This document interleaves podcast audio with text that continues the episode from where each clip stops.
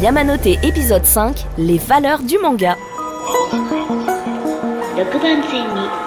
Les bruits de pas, les effluves pâtissières, les cafés chauds en bouteille qui tombent dans les distributeurs, les sons du métro japonais forment une musique harmonieuse dont la plus reconnaissable est celle de la Yamanote Line, la ligne ovale de métro tokyoïde qui dessert les quartiers les plus iconiques de la capitale japonaise. Chaque arrêt où nous descendrons évoquera un thème, une idée que nous développerons avec des passionnés de japanime. À l'instar de cette loupe ferroviaire, nous ferons un 360 degrés autour de la culture manga animée. Bienvenue dans le podcast Yamanote.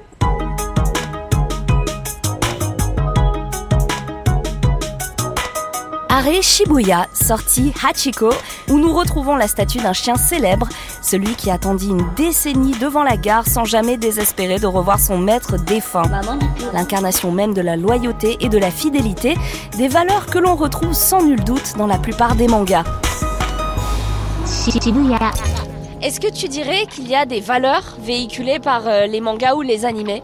Par exemple, Naruto, euh, la valeur, euh, c'est l'amitié. Alors n'oublie jamais ceci. On ne gagne pas la reconnaissance des gens parce qu'on est Okage. On devient Okage parce qu'on a gagné leur reconnaissance. N'oublie jamais tes compagnons. Il y a quand même des bonnes valeurs qui sont véhiculées, genre, euh, mais ça va être un. Des fois, c'est un peu niais, on va pas se mentir. hein. Une fleur ne peut s'épanouir que si elle accepte de s'ouvrir au monde. J'ai appris beaucoup des mangas en soi, de comment vivre, le respect.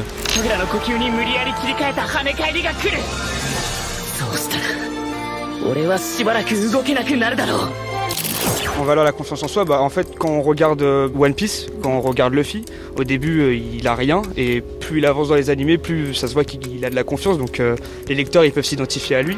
Je vois clair dans ton jeu. Tu veux devenir le roi des pirates, hein, pas vrai? Mais celui qui deviendra le roi des pirates, Moi, je suis plus ça pour euh, l'histoire et les méchants, moi. C'est ça qui m'intéresse. Un peu les valeurs, moi, je m'en fiche en vrai. Les valeurs, ça va, ça vient, ça a déjà changé tellement de fois. Il y a des gamins qui n'ont jamais connu la paix et d'autres qui n'ont jamais connu la guerre. Comment veux-tu qu'ils aient les mêmes valeurs? Ce sont ceux qui se tiennent au sommet qui définissent ce qu'est le bien et le mal. C'est pour ça qu'on est en pleine zone neutre. Nous sommes en compagnie de Bitel, créateur de contenu sur Internet, spécialiste passionné de culture manga et très grand consommateur de séries japonaises. Bonjour. Hello, quel plaisir de revenir dans Yamanote. Eh ben, bienvenue à nouveau. À tes côtés, Noah alias Esprit Shonen. Oui, oui, comme la marque textile du même nom ou encore la structure e-sport sur la scène euh, Super Smash Bros Ultimate. Normal, c'est lui le créateur. Bienvenue. Merci, merci, merci beaucoup pour l'invitation. Très content d'être à Yamanote Line du coup. Eh ben, merci d'être avec nous. On a également Valentin Paco, journaliste spécialisé, un véritable science passionné de pop culture, des comics en passant par la BD et le manga, bien évidemment. Merci d'être là. Bonjour. Et enfin, Sora, youtubeur et plus récemment auteur d'une bande dessinée à quatre mains à succès, fan de manga, détenteur du titre de personnalité du web ayant été le plus invité par des conventions japanimes, je mange, j'en sais rien, mais j'ai tenté. Comment ça va? Bonjour, bah merci beaucoup de l'invitation, je suis très content d'être là. Eh ben merci à vous tous d'être là euh, pour nous raconter justement votre point de vue sur la question assez triviale. Est-ce que les mangas sont, selon vous, vecteurs de valeur et si oui, lesquels? Petit tour de table, Valentin, tu commences. Oui, alors après, il y en a tellement que ça va être... Une, cite-moi une. Une seule Ouais, Euh, une qui vraiment te frappe. L'effort. L'effort, c'est vrai. Du coup, de ça découle, j'imagine, la persévérance, la détermination. C'est On y ça, reviendra. croire en son rêve et tout, mais tu m'as dit une seule, donc... C'est vrai, et c'est- et franchement, il a posé euh, vraiment le mot. C'était parfait. Bitel, qu'est-ce qui te vient à, Euh, moi, à je dirais le courage aussi. L'envie d'aller de l'avant et surtout de toujours confronter euh, toutes les mauvaises passes que tu peux avoir dans ta vie ou des trucs comme ça. C'est un truc qui est très fort dans les mangas, la confrontation euh, même avec soi-même. Sora est en train de dire. Du coup, je dois dire autre chose. Euh, bah ouais, là, c'est difficile de passer après ça. Non, mais je rejoins euh, travail et effort, quoi. Parce qu'il y a beaucoup de héros qui partent avec rien et qui, en travaillant et qui, en donnant tout ce qu'ils ont, bah, acquièrent bah, ce qu'ils ont au final et c'est, ouais, le travail. Et pour toi, Noah? Moi je dirais la coopération dans l'esprit de groupe, toujours le partage. J'aime beaucoup ce qui représente chaque fois euh, en groupe euh, dans les mangas. Alors justement, en parlant de groupe, tu as appelé ta structure e-sport et ta marque de textile Esprit Shonen. Raconte-nous justement bien cet Esprit Shonen qui t'inspire au quotidien. C'est exactement ça. Donc en fait, c'est un message que j'essaie de véhiculer avec les gens, du coup, qu'ils allaient se reconnaître euh, dans l'esprit shonen. D'ailleurs, je pense que les auditeurs font partie des gens que j'aimerais, du coup, réunir. Et le message, en fait, c'est ce que, du coup, tout le monde qui a dit dans la table, c'est la persévérance, le courage, qu'on peut y croire si on veut vraiment le faire, et qu'en gros, jamais se mettre vraiment de barrière mentale. C'est ça que je voulais vraiment euh, prôner avant même de faire le textile ou ma structure e-sport. Euh, Bitel, tu consommes énormément de mangas et d'animés, comme je disais en intro. Est-ce que tu dirais qu'il y a un schéma classique récurrent, des valeurs quasi systématiques qui reviennent tout le temps? Ah bah aujourd'hui, oui, oui, clairement, on a le shonen dit Neketsu, où on va suivre donc un héros qui va partir de rien et qui va, comme le disait euh, Ayoub tout à l'heure, va gravir le- les échelons euh, jusqu'au bout, en fait, va devenir euh, le grand maître de son art ou de son village, pour ne citer que Naruto. On a évidemment bah, tout ce qu'on a dit autour de la table, le travail. C'est vraiment, je pense, aujourd'hui le maître mot hein, dans le dans le shonen Neketsu, c'est ce travail d'aller chercher tout ce qu'il te faut, peu importe les défis que tu auras, il va toujours aller de l'avant. Bah, tu vas avoir toujours le héros qui va se battre, qui va se prendre une rouste, puis après, il va partir en entraînement, puis après, il va se reprendre une rouste, il va repartir en entraînement, et à ce moment-là, il va casser la tronche du, du méchant. Donc oui, je pense qu'on a clairement un, un schéma aujourd'hui qui est dit classique. Alors, pour euh, juste replacer euh, le contexte auprès de ceux qui nous écoutent, Ayoub, que l'on appelle Noah, en fait, dans notre milieu, c'est assez euh, classique aussi d'avoir des pseudos, à part Valentin, qui s'appelle euh, Valentin. Ouais, je comme ça, je Mais manque, du coup, euh. Pardon, je suis désolé. Je- Vitel, Maxime, Sora, Maxime aussi, et euh, Ayoub, Noah, bon, voilà, Marie, Marie, enchanté.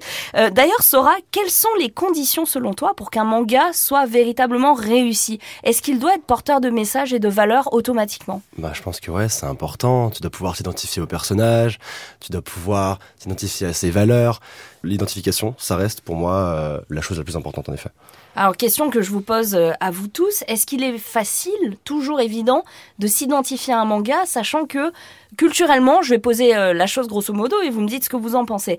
On est dans une culture donc occidentale, monothéiste, on n'a pas ce vivier animiste avec euh, chaque chose est vivant, derrière chaque coin de rue on peut trouver un esprit, un yokai, etc. Pour eux, c'est c'est quelque chose de finalement inhérent à leur culture.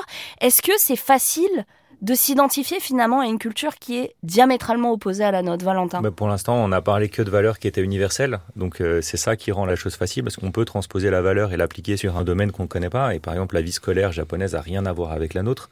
L'importance des clubs de sport est beaucoup moindre chez nous. Enfin, je veux dire, j'étais à l'UNSS et j'adorais ça, mais on était euh, 3% à, Ouais. à y aller. Euh, au Japon, c'est quasi obligatoire dans la majorité de faire partie d'un club. Euh, Et malgré tout, on clique. Et on clique en plus sur des trucs qu'on connaît pas. L'explosion d'Ikaru no Go, personne connaissait le Go, quoi. C'était. euh, c'était- Je confirme, hein, personne ne, jouait au, Go pourtant, avant. j'ai Ah bah.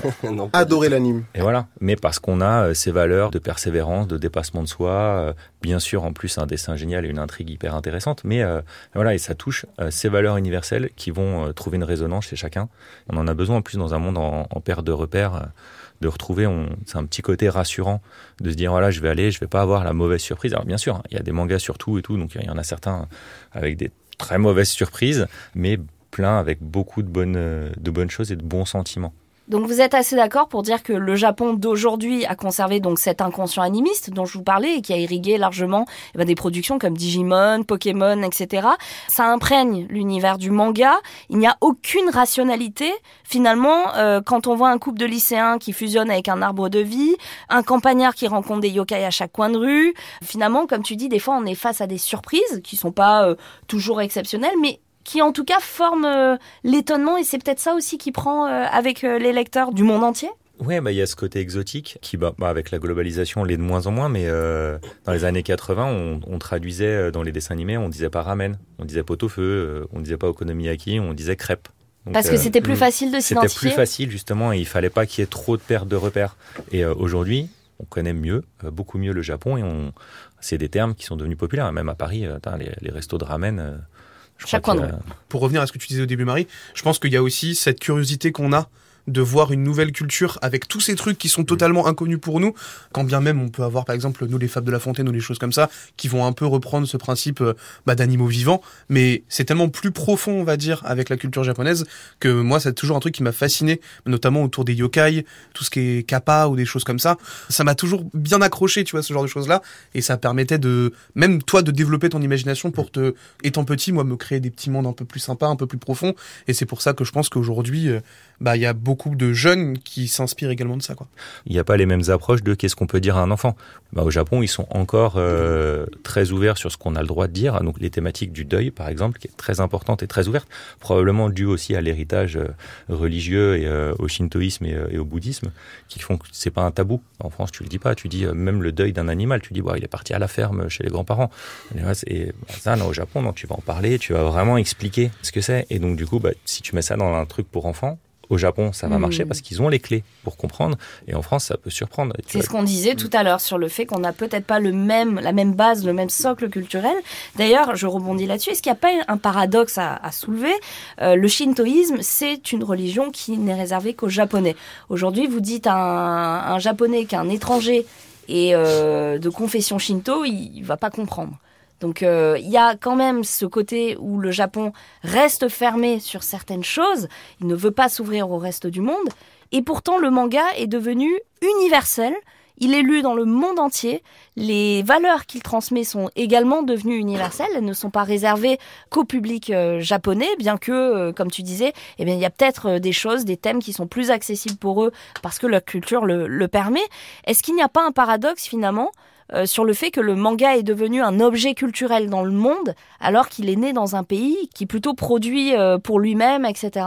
Alors, le paradoxe existe très clairement, et surtout quand tu discutes avec les auteurs, la majorité sont surpris du succès à l'étranger parce qu'ils disent bah, je pensais pas qu'on pourrait comprendre, surtout quand tu sors des euh, shonen d'aventure, parce que là tu es sur des schémas qui peuvent résonner facilement partout, mais quand tu vas sur par exemple l'humour, c'est pas du tout le même humour, notamment les jeux de mots. Les jeux de mots, c'est impossible à traduire, donc tu es obligé d'adapter. Donc là, tu perds peut-être un peu ou tu gagnes dans certains cas. C'est toujours hyper compliqué et ça marche quand même parce que le dessin est hyper efficace, parce que finalement, il y a un traitement de l'absurde qui va être compréhensible, ou même parce qu'on est juste content d'apprendre des choses qu'on connaissait pas.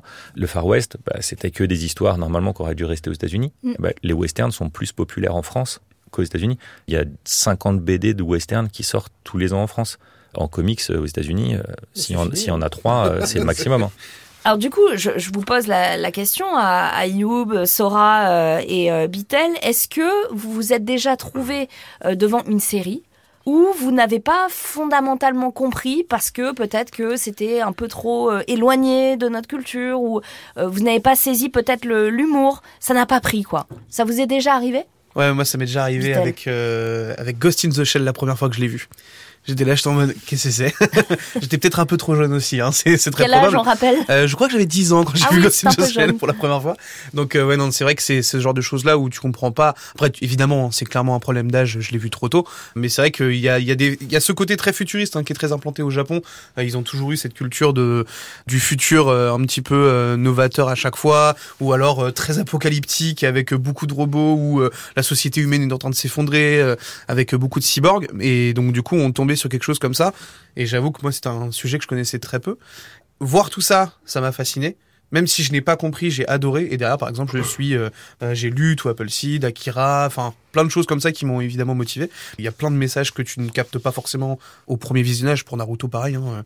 Quand tu lis entre 8 et 15 ans, je pense que tu captes pas non plus toute la subtilité que peut apporter euh, Kishimoto sur certaines valeurs, aussi bien familiales que sur le deuil. Il y a plein de choses que moi j'avais loupé à l'époque. Donc, euh... Ayoub qui le citait tout à l'heure, Naruto, tu es d'accord avec ça? Il y a Oui. des choses que, en relisant, peut-être avec un œil plus adulte, tu as su capter différemment? Exactement, même des, des phrases un peu subtiles ou subliminales que je comprenais pas du tout. Et que par la suite j'ai compris, je me disais, ah ouais, il était loin en fait. Mais pour revenir euh, à la question initiale, comme il a dit Ghost in the Shell, Akira, ça m'a fait un peu le même effet. J'ai beaucoup aimé visuellement ce que je regardais, mais honnêtement, j'avais pas compris le fond et, euh, et du coup, je m'y étais pas trop retrouvé, même si j'étais en mode c'est super beau, je comprenais pas trop ce que j'avais regardé. Du coup, j'en ai rien tiré. Et je l'ai regardé euh, cinq ans après. Et honnêtement, j'ai, ça m'a fait le même effet encore. Hein. Pas vous mentir, j'ai pas trop compris. Ah ouais Ouais, pour Akira, ouais. Ah, tu, tu l'avais regardé à quel âge du coup? Du coup, j'ai dû regarder la première fois vers 14. Ouais. Et la deuxième fois à 19, un truc comme ça. En vrai, regarde-le aujourd'hui. Ok. Avec tout ce qui s'est passé dans le monde et tout depuis. Ok. Je te jure que. Mets un gilet jaune, regarde-le.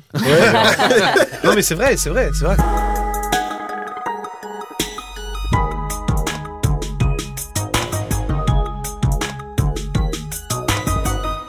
Alors récemment, je lisais sur internet que des gens trouvaient que les valeurs morales dans les mangas sont souvent insipides car trop niaises. Qu'en pensez-vous? Petit tour de table. Je dirais que ça dépend de l'œuvre et la sensibilité de chacun. Par exemple, pour moi, il y a des œuvres que je peux trouver très profondes, comme Zetsuendo Tempest ou Muchichi. Et il y en a d'autres que je peux trouver moins du coup insipides. Par exemple, le Demon Slayer que j'ai beaucoup aimé, pour donner des exemples. Mhm. Je sais que les valeurs sont moins profondes, mais c'est pas pour autant que je suis moins touché. C'est juste que je pense que ça dépend vraiment de l'œuvre. Alors pour parler par exemple du cas de Demon Slayer qui a battu absolument Tous les euh, records. tous les records, euh, qu'entends-tu par valeur moins profonde? Il faut dire que la série débute sur un drame, une tragédie familiale Exactement. horrible, euh, donc il y a une histoire de deuil, etc.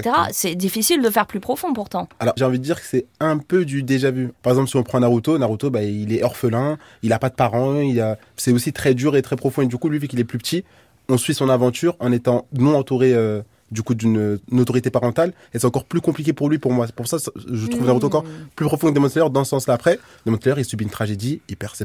Je spoil un peu les gens. là. Oh bah c'est vraiment les premières c'est les premières images, donc ça va. C'est ok. Bon, ça va. Bon, en tout cas, Demon Slayer, du coup, il perd euh, très rapidement, du coup, ses parents par un démon. Mais on n'a pas vraiment eu le temps de s'attacher aux personnes. En fait, ça arrive très vite. On sait juste qu'il va vivre son aventure, euh, du coup, pour euh, protéger sa sœur et, du coup, euh, trouver le remède euh, pour qu'elle de- elle redevienne humaine. On parle de Nezuko. Mais euh, peut-être que moi, du coup, j'ai été moins sensible à Demon Slayer Mm. dans sa profondeur que d'autres œuvres. Hmm. Je sais pas ce qu'on pense. Moi, je trouve que tu as quand même euh, une forme aussi de rédemption de la part de Tanjiro. euh, avec sa sœur justement, le besoin de soigner sa sœur. Ah oui, et Pour moi, c'est vraiment, euh, pour, pour le coup. C'est vraiment, il est en mode, bah, ma famille est morte, c'est la seule qui reste.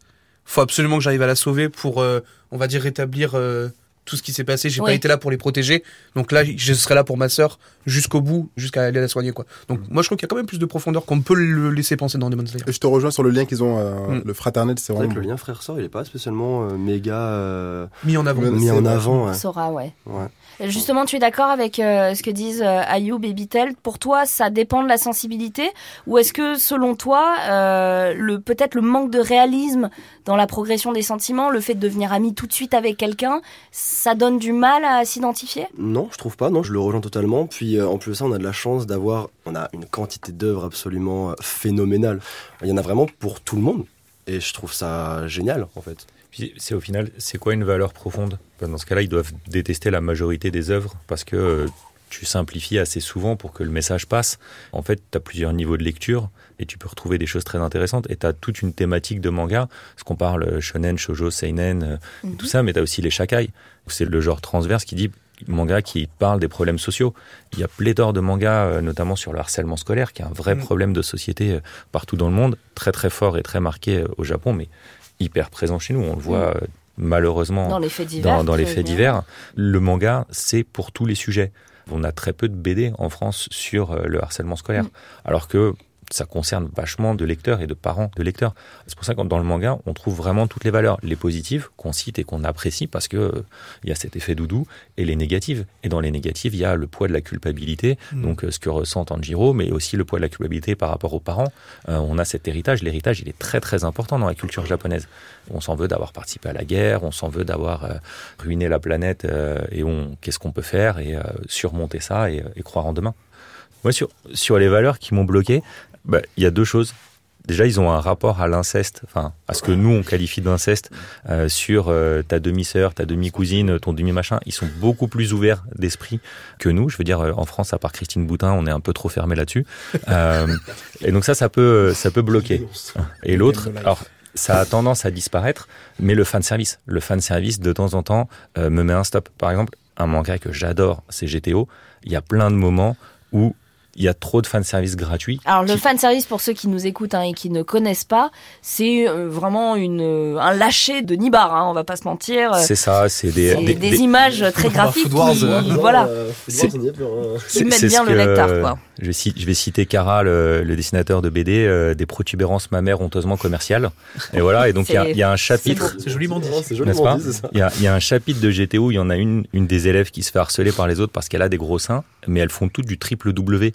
C'est vrai. tu dis, mais en fait, vous avez toutes déjà une quadruple scoliose, euh, allez chez le médecin plutôt que d'harceler les gens. Euh, mais, mais voilà, et donc en fait, ça, ça c'est le genre de truc qui sert à rien parce que le reste est vraiment formidable. Ou euh, quand tu as un angle, parce que euh, si tu baisses la caméra, euh, tu vas voir le slip. euh, Je bon, prends l'exemple, tu prends l'exemple d'un d'un personnage que tout le monde connaît, Nami. Dans One Un Piece. ami dans One Piece, euh, incompréhensible. En Pourquoi deux ans, elle a... Elle Ah a bah pris plus on avance euh, Ah ouais, le, mais temps. incompréhensible. T'as Pourtant, la taille de Gabe qui se réduit de plus en plus à deux doigts de et, disparaître. et pourtant, dans One Piece, on est tous d'accord pour dire que t'as pas besoin de ça, quoi. Vraiment pas. T'as vraiment pas besoin de ça. vraiment pas besoin de ça, vraiment pas besoin de ça. Bah, bien sûr, et je comprends pas. Justement, euh, Valentin parlait du cas de GTO. Bon, pour mon cas, euh, et c'est mon point de vue, c'est un des meilleurs mangas euh, qui a pu euh, être créé. On parle d'un ancien voyou aux très très mauvaises manières, mais qui a un très grand cœur euh, malgré tout, qui est devenu enseignant. Pour des raisons, euh, c'était pas vraiment transmettre le savoir puisque lui-même n'en a pas et le revendique. C'était plus pour euh, perdre sa virginité avec euh, une écolière, une lycéenne, quoi. Donc le, le postulat de base, ça pourrait quand même rebuter. Et pourtant, le manga se veut moral. On y voit des valeurs comme l'amitié, l'effort, la victoire, combattre le harcèlement, être ensemble. Est-ce que, malgré tous les signes qui peuvent rebuter ce dont tu parles, ces protubérances mammaires qui font vendre, est-ce qu'il faut s'accrocher parce que malgré tout, derrière des séries comme ça, à très fort potentiel de fanservice, il y a quand même un sens moral derrière Complètement. En fait, il, faut s'accrocher. Alors, il y en a certaines où il n'y a pas de sens moral. hein, euh, si on va sur euh, le registre du porno, euh, là, non, ne cherchez pas, il y en aura pas. Ou alors peut-être des fois euh, très rarement. Mais sur le manga grand public, il y a toujours un petit truc en plus derrière. Mais oui, dans certains cas, on peut avoir des très grosses surprises. Il y avait euh, l'éditeur Glénat qui avait sorti un manga euh, dans les années début des années 2000, euh, Narutaru, en disant ah super, euh, c'est le nouveau Pokémon. arrive le deuxième tome, et t'as des tentacules qui commencent à sortir des extraterrestres et à, et à se rapprocher un peu trop des enfants. Tu fais ok, je me suis trompé. Alors, est-ce qu'on peut les, les classifier dans les yugai manga, les, les mangas dits nuisibles, qui du coup sont analysés par des associations de mères de famille et de personnes âgées qui sont appuyées par les autorités locales et dont résultent certaines euh, censures Est-ce que pour vous, la production artistique liée au manga doit être libre de toute censure, même si elle n'apporte rien d'un point de vue moral? Est-ce que ça doit être absolument vérifié ou alors, il n'y a pas besoin d'encadrement quand on parle d'art? Et là, c'est une question que je vous pose à vous tous. Ayoub. C'est compliqué à répondre en fait parce que j'aime bien laisser la liberté à l'auteur de faire ce qu'il veut, mais je pense quand même qu'il faut une certaine, euh, c'est deux poids deux mesures. Faut, Mm. Faut quand même doser parce que voilà, on a, il y a, il faut, faut comprendre que tout le monde peut tomber sur ton œuvre, que tu que aies 14 ou 30 ans. Mais du coup, je pense qu'il faut doser, mais qu'il faut trouver un juste milieu.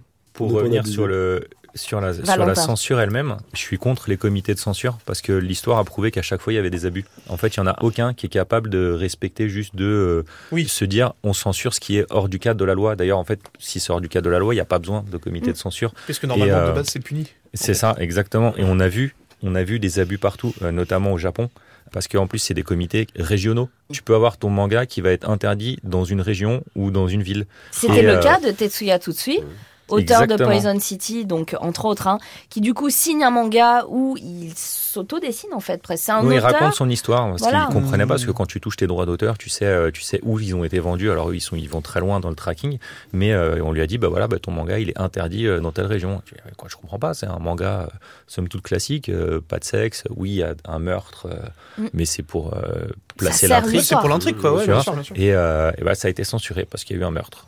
Il y a énormément de mangas qui sont censurés dans cet endroit-là. Et, euh, et souvenez-vous, à l'époque, euh, Ségolène Royal qui voulait interdire tous les mangas, euh, Ouais. ou euh, enfin plein d'autres. Et le principe de censure me, me dérange quand tu donnes ce pouvoir à des gens qui, au final, s'avèrent être des trous du cul. Les termes sont dits. Alors j'ai une question. termes. En février 2019, donc c'est pas si loin de nous, un manga de Jiro Taniguchi, éminent auteur du Sommet des Dieux, du Gourmet Solitaire, était recommandé par l'éducation nationale. Est-ce que vous le saviez ça? Non. Pas du tout. Non. Donc euh, quand même, c'est un fait qu'il faut souligner parce que moi de mon temps, j'ai 50 ans, mais euh, il n'y avait pas de manga au programme, hein, c'était Ouais. l'assommoir et rien d'autre. Du coup, il y avait euh, donc un manga de Jiro Taniguchi et il a été censuré. Donc vraiment, il est resté euh, dans le programme euh, une semaine, hein, pas plus, puisque la maman euh, d'un élève de CP a relevé un passage problématique où un adolescent raconte à deux enfants pour les effrayer qu'une sorcière aspire, je cite, je cite, hein, votre zizi, et elle le suce en disant Hum, c'est bon.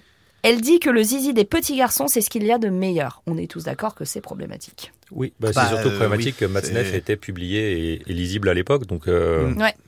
Le contenu euh, étant jugé pédopornographique, eh bien l'œuvre a été immédiatement retirée des recommandations pour les écoles primaires. Il y a une, euh, une version euh, alternative hein, qui est beaucoup moins euh, scabreuse et qui a été donc modifiée par la traductrice de l'école des loisirs. Là, c'était vraiment la version Casterman hein, que je vous ai lue. Du coup, est-ce que vous pouvez comprendre que ça ait choqué et qu'on l'ait retiré Ah oui, c'est ce que Ah, je disais pour 100%. les extrêmes. hein, ouais.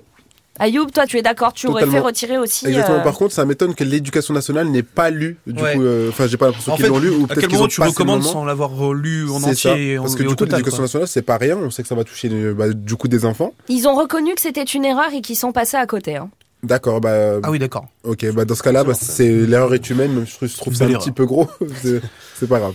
Sora, toi, euh, Je sais, hein, je disais, c'est une grosse erreur quand même de, de passer. euh, tu, tu- tu aurais ça, été d'accord, oui, sur le, le fait que bah, cette association de parents d'élèves ait jugé le contenu problématique. On est tous d'accord pour dire que c'est un souci quand même. enfin, Ouais, et j'ai juste une Bah, pas question. moi. Euh, pas ouais. moi, pas Ouais. moi. Moi, Ah, Valentin moi, est pas d'accord. euh, ouais, oui, parce que ça, en fait, je pense que les gamins, ils comprennent pas ça. Ils vont pas comprendre euh, la, la problématique. Enfin, ils vont pas voir la connotation sexuelle derrière ça. Éventuellement, ils vont poser des questions. C'est aux adultes, euh, aux encadrants de, de répondre à ces questions. Ça aurait Et, été euh, même une bonne porte d'entrée bah, je pour pense dire que c'est mal et qu'un adulte ne doit pas faire ça à un enfant, Bah, selon toi? Plus tu mets sous le tapis ce genre de, de sujet, plus tu as de chances qu'ils trouvent un truc vraiment dégueulasse, sale et immonde sur Internet, beaucoup plus accessible, sans aucun encadrement. Alors que là, si tu donnes ce truc dans un parcours scolaire, eh ben, tu peux, au moment où tu donnes l'œuvre à lire, tu peux te donner un contexte et donner des explications.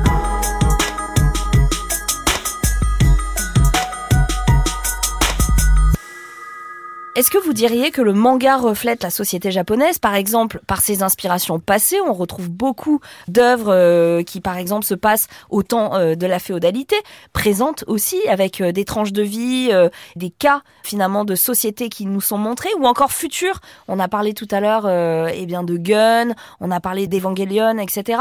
Est-ce qu'on peut affirmer que le manga est le miroir de la culture japonaise? Je vous pose la question à tous. Ayoub. Alors, le miroir, euh, je sais pas, mais sur certaines œuvres, oui, beaucoup. Par exemple, euh, il y avait une, une œuvre qui s'appelait, je crois, Sengoku Basara, qui reprenait, je crois, l'époque euh, féodale du Japon. Et c'était bien retranscrit. Il y a aussi des, des mangas qui sont à, à l'époque, je crois, des deux, c'est Samurai Champloo, Mm. qui reprennent des codes de, on va dire, l'ancien Japon, et qui sont vraiment euh, bien retranscrits dans les mœurs, dans leur comportement, dans la manière de se comporter, en- entre guillemets, un peu plus sauvage à l'ancienne. Et, et moi, entre guillemets, je m'étais bien retranscrit, et je pense que c'était comme ça que c'était, je pense. Sora, tu es d'accord avec ça? J'ai regardé très peu d'animes ou de mangas ou lu de mangas d'histoire. Euh, Donc j'avoue que je suis pas le mieux placé pour répondre côté historique, mais après euh, de la petite expérience que j'ai eue en lisant euh, des mangas, en regardant des animés et puis être ensuite allé au Japon, Hmm. je trouve que c'était plutôt bien retranscrit. C'est comme ça que je me suis imaginé, c'est comme ça que je me suis plongé dans cet univers et que j'ai commencé à tomber amoureux de ce pays. Et quand j'y suis allé, c'est les repères que j'avais eus dans les mangas et dans les animés. Alors toute proportion gardée évidemment, il y a toujours, euh, c'est un peu romancé, mais euh, j'avais l'impression de connaître le pays comme si j'y étais déjà allé. Et euh, je trouve que c'est magnifique, c'est J'ai incroyable. même fait la première fois que j'y étais. C'est Ouais, magnifique. Exactement la même. Bitel, même sensation? Ouais, ouais, même sensation. Bah, bah, moi, évidemment, euh, ça a toujours été mon grand rêve de partir au Japon. Et effectivement, euh, on, je pense que le fait de s'abreuver d'autant de pans de la culture japonaise, et donc du coup, quand on arrive bah, justement sur le sol japonais, bah, on se sent limite un peu comme à la maison. Ouais, tu, chez nous, sais où tu peux aller, tu sais où tu vas, tu sais que ton combini il est juste derrière. Enfin, c'est, tu prends le métro sans aucun problème. Enfin, j'ai tout de suite eu limite des automatismes comme Mm. si ça faisait euh, euh, un an que j'habitais là, quoi. Et t'as plus Mais- besoin que onigiri soit traduit par sandwich. Tu sais Ah, tout à fait, tout à fait. Tu sais que le karage c'est du poulet, enfin, c'est Mm. c'est pas un problème. Alors tout ne reflète pas la société japonaise évidemment. hein. Je pense qu'il y a aussi beaucoup d'extrapolation et l'envie de certains auteurs de montrer que bah, si la société allait sur ce genre de truc-là, ce serait cool ou rigolo ou euh, ou pas du tout ou l'enfer total. même Quand tu poses la question Mais- à des japonais, eux-mêmes disent, les gars, euh, les mangas, c'est pas non plus chez nous, quoi. Tu vois, Bah, Enfin, après, tu vois, par toute exemple, on peut prendre l'exemple de Demon Slayer. Pourquoi Demon Slayer marche beaucoup au Japon? Parce que ça reprend énormément de codes qu'ils avaient à l'époque des samouraïs. On retrouve euh, bah, toute l'ambiance qu'il y avait, euh, des, des familles qui étaient euh, dans leur coin, dans les forêts, où ça a amené du charbon dans une ville d'à côté pour payer la nourriture. Enfin, c'est pour ça que ça a été un impact aussi très fort euh, là-bas. Et l'attachement au sabre aussi. Tout à fait, l'attachement au sabre, les manières samouraïs qui sont retranscrites. Enfin, Mm. il y a plein de choses qui ont fait, par exemple, que Demon Slayer fonctionne. Et c'est justement parce que ça a été transposé avec l'époque japonaise du 19e siècle. Donc c'était ultra intéressant sur ce point-là. Oui, je pense qu'il y a vraiment quand même une grosse représentation de la population japonaise à travers les mangas. Quand bien même ce soit romancé, Mm. c'est ultra ancré et ça restera, c'est sûr et certain. Valentin, tu es assez d'accord avec ça aussi? Euh, T'as fait d'accord, ouais. Il faut juste bien garder en tête que c'est romancé. On va pas tout avoir. euh, c'est Bien sûr. pas, euh, c'est pas 100% la réalité. T'auras de toute façon, t'as plusieurs millions d'habitants au Japon. Donc euh, oui, euh, tout le monde n'est pas le cliché euh, du premier de la classe ou du machin ou du bidule. Donc forcément, euh, t'auras de la diversité, mais t'auras une bonne première aperçu de ce qui t'attend quand tu vas là-bas, quoi. Vous l'avez compris, il y a de tout et pour tout le monde dans le manga, mais il y a une chose intangible, c'est ce socle de valeurs universelles, ces dessins typiques qui offrent une fenêtre sur la culture japonaise et même au-delà, la culture des autres. C'est sur cette réflexion que je vous laisse et repars à bord de la Yamanote Line, en quête de nouvelles pensées et d'invités pour en parler. À très vite dans le podcast Yamanote.